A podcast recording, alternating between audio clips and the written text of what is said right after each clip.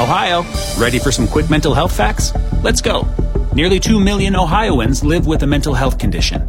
In the US, more than 50% of people will be diagnosed with a mental illness in their lifetime. Depression is a leading cause of disability worldwide.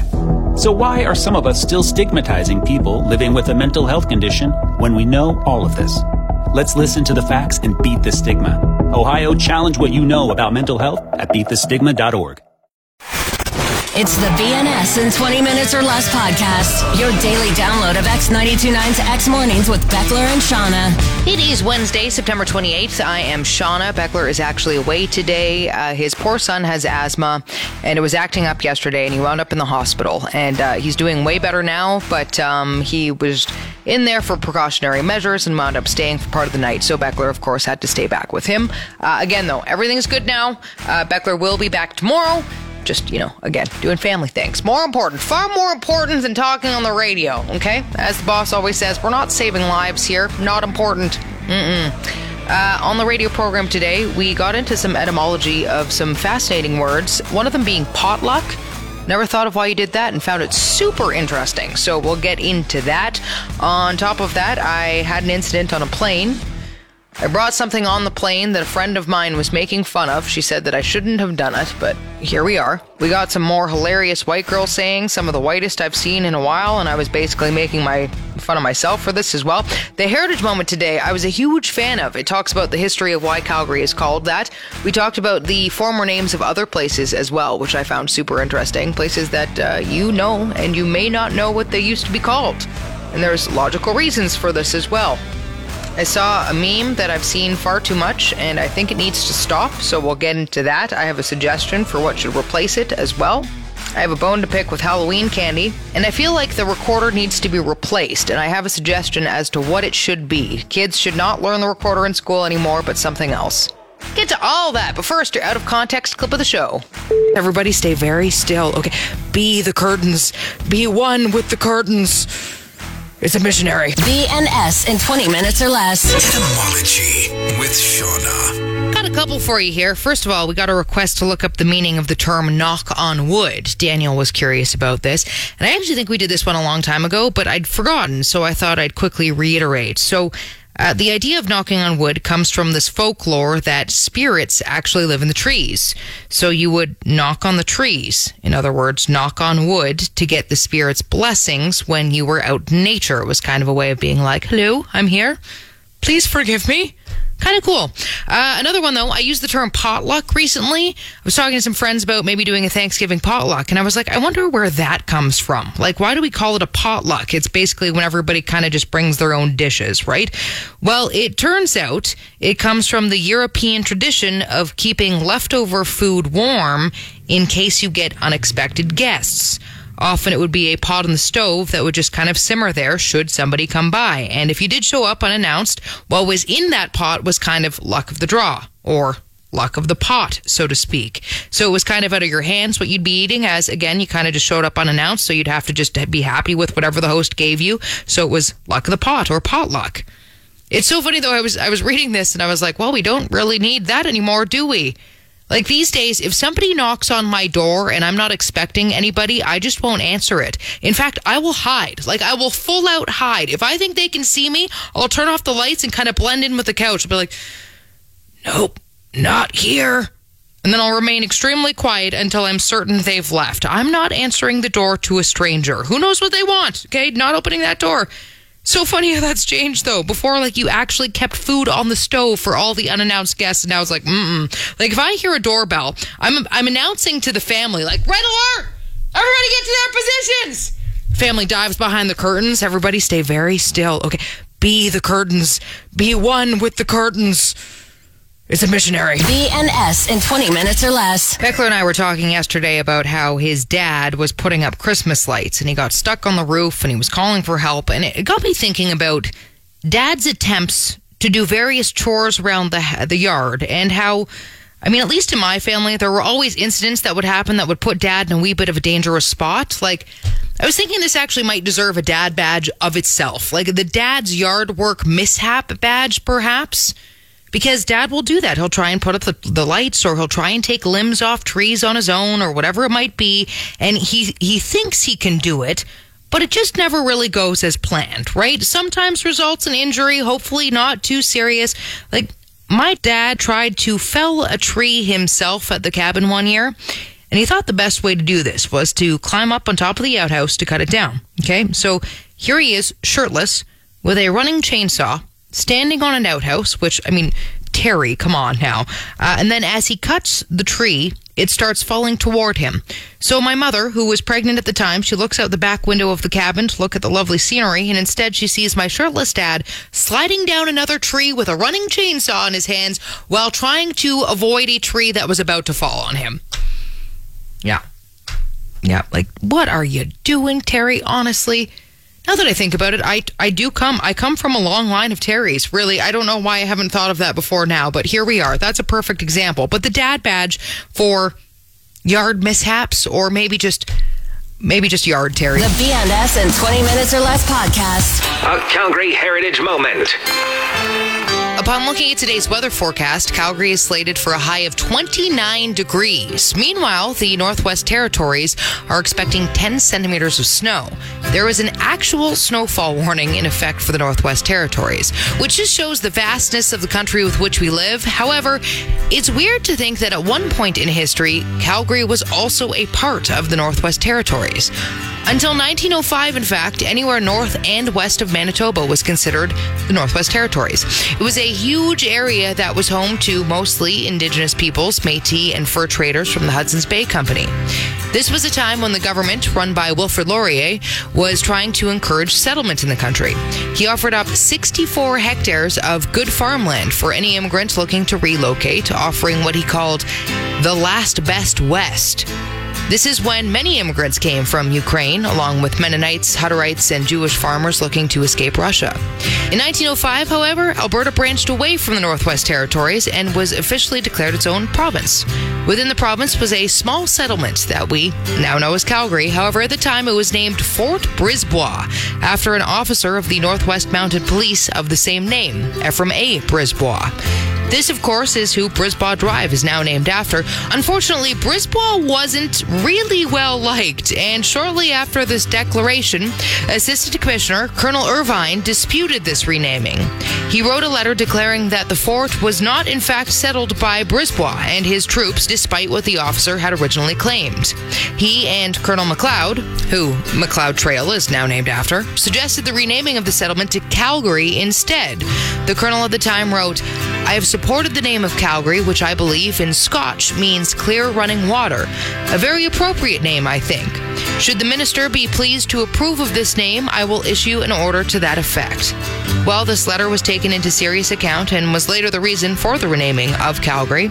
In fact, Colonel Brisebois quit the Northwest Mounted Police just six months after that letter was received, and Calgary was given its new name. It was later discovered that this name was inspired by the Scottish Calgary, a place that Colonel Macleod had visited and felt Calgary resembled. After the renaming, though, it was realized that it didn't mean quite what they'd thought. Calgary did not, in fact, mean clear running water, but instead meant preserved pasture at the harbor or bay farm. At the time, Calgary was spelled a bunch of different ways as well, such as Caligori, kind of like category, or Caliguri with an hour in the middle. Eventually, the spelling we know today was settled upon, and Calgary remains the name of this city to this day. This has been a Calgary Heritage Moment. BNS in 20 minutes or less podcast. The weather outside yesterday was unbelievable, and we're going to get uh, similar weather today, actually, which is fantastic. But um, uh, clearly, we're not the only species that's enjoying the weather and the renewed sense of energy that seems to be with this warm weather. Uh, I was sitting outside on a patio with a friend having a drink yesterday, and these two pigeons landed right in front of us, and they full out started making out. I've never really seen that before. Pigeons making out. Like there was some definite foreplay going on. They were full out beaking each other, like just rubbing their beaks. They were necking. Okay. They were like rubbing their necks back and forth. Also, speaking of which, is that where old people get the term necking from? Is it from pigeons? Because, I mean, humans don't really rub their necks together. You know, that's weird, but pigeons clearly do it. We were watching and observing.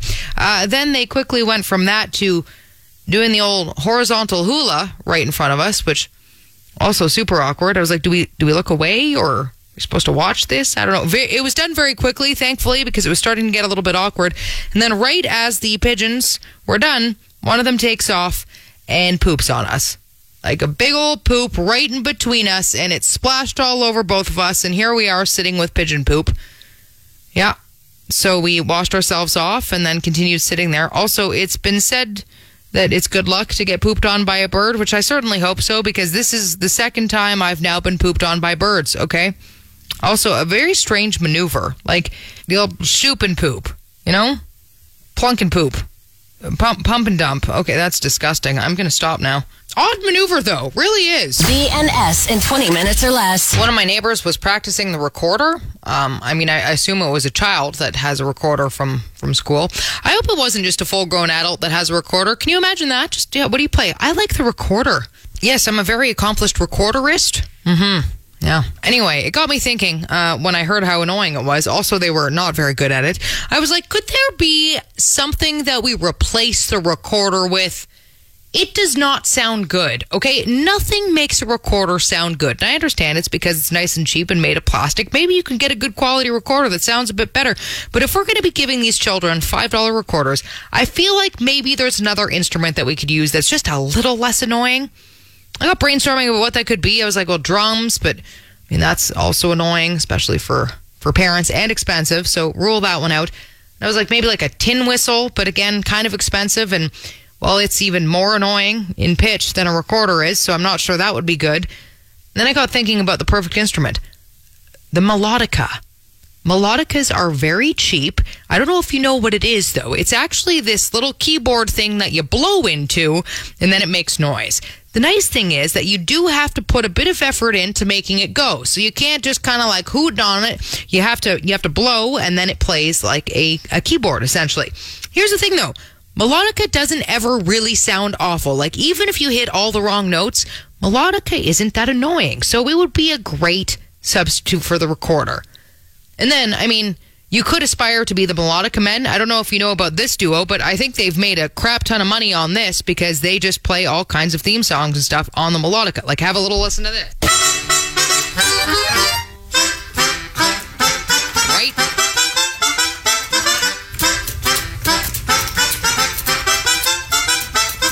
I mean, that sounds a hell of a lot better than a recorder to me, okay? BNS in 20 minutes or less. We were talking recently about how the original name for Toronto was Hogtown, and a friend happened to hear this and she reached out and she was like, I never knew that. So Toronto was called Hogtown back when, of course, the, the hog industry was prominent there. That kind of makes sense. Uh, but then I was telling her how Regina's original name is Pile of Bones. Pile of Bones, Saskatchewan was what Regina's name used to be, which is still one of my favorites. What a thing to name a place. Just Pile of Bones. That's it. Now, there's of course a reason behind it. It was because many, many years ago, Regina was a place where indigenous peoples would come to hunt the roaming herds of bison. Now, after they did this, there were a bunch of non-indigenous hunters that followed suit, and it actually led to bison being overhunted. So, to try and fix this, the indigenous tribes started to stack the bison bones into large piles to honor the animals' spirits. So the indigenous name for the area then was roughly translated to bone piles, which was translated again into English to pile of bones, Regina. And it held that name for a while. Pile of bones instead of Regina. There you go. Super fascinating to me. Got me wondering about other places that used to have interesting names because so many places did. And then, of course, it changes as modern day comes or whatever. But those are two of my favorites by far Hogtown, Ontario, and Pile of Bones, Saskatchewan. The BNS in 20 minutes or less podcast. So after we spoke about that, I got a text message from Catherine who was talking about another place. This place currently called this, but I thought this whole thing was hilarious, and I used it for what did you learn today? So I'll just I'll pipe that right in here for you, so you can give a give a listen to that as well. Hey, hey, what did you learn today? So earlier on, I was talking about how Toronto used to be called Hogtown and how Regina used to be called Pile of Bones. And Catherine texted in and she told me about another one that's pretty funny. Although this place is currently called this, uh, there's a place in Alaska called Chicken, Alaska. Did you know this? I didn't either. Uh, it was founded in the 1890s by uh, prospectors who were mining for gold, I guess. So the settlers at the time, they managed to survive their winter there by eating ptarmigan, which was, of course, a local grouse, and it's it's now the Alaska state bird, the ptarmigan. But uh, to show their thanks for this bird that basically provided them sustenance and made it so that they were able to survive, the townsfolk decided to name their new place of residence Ptarmigan after this bird, ptarmigan. Here's the problem though. Uh, they didn't know how to spell this word, and they weren't exactly great at spelling at all. In fact, they had no clue how to even begin spelling the word ptarmigan, which to be fair, makes sense because there's a silent P at the front of that word, which is really stupid. Okay, so ptarmigan is what it should be.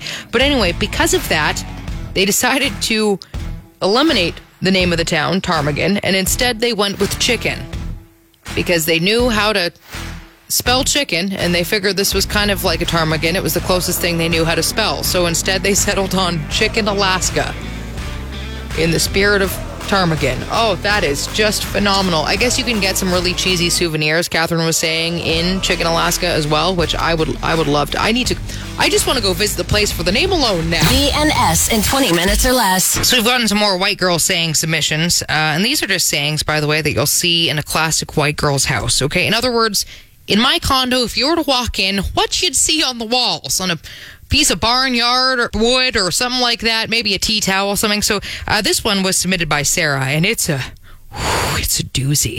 It's this right here. If I'm too much, go find less. Oh man, is that beautiful? I don't even know what that means, quite frankly. If I'm too much, fine. Is this kind of just saying that, like, whatever you do, it's fine? It almost justifies anything? No, I, if I'm too much, just find less, okay? I didn't do anything wrong.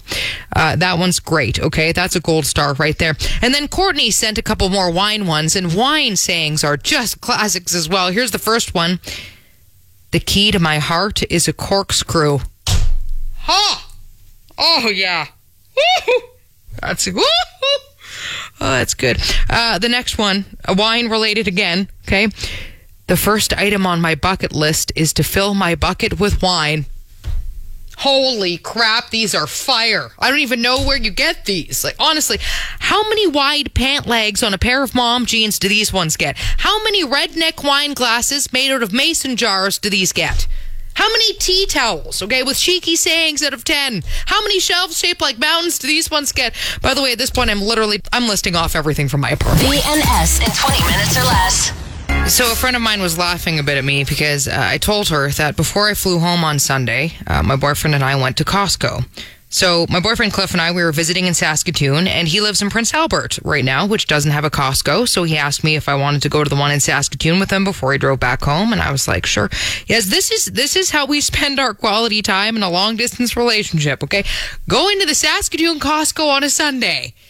Anyway, we were perusing the aisles, and I I have to be honest, I do find Costco kind of fun because I don't have a membership personally, so there are lots of products that I've never seen before. And I mean, they had some samples out, so I, I tried this chicken sausage and I really liked it, so I bought a package.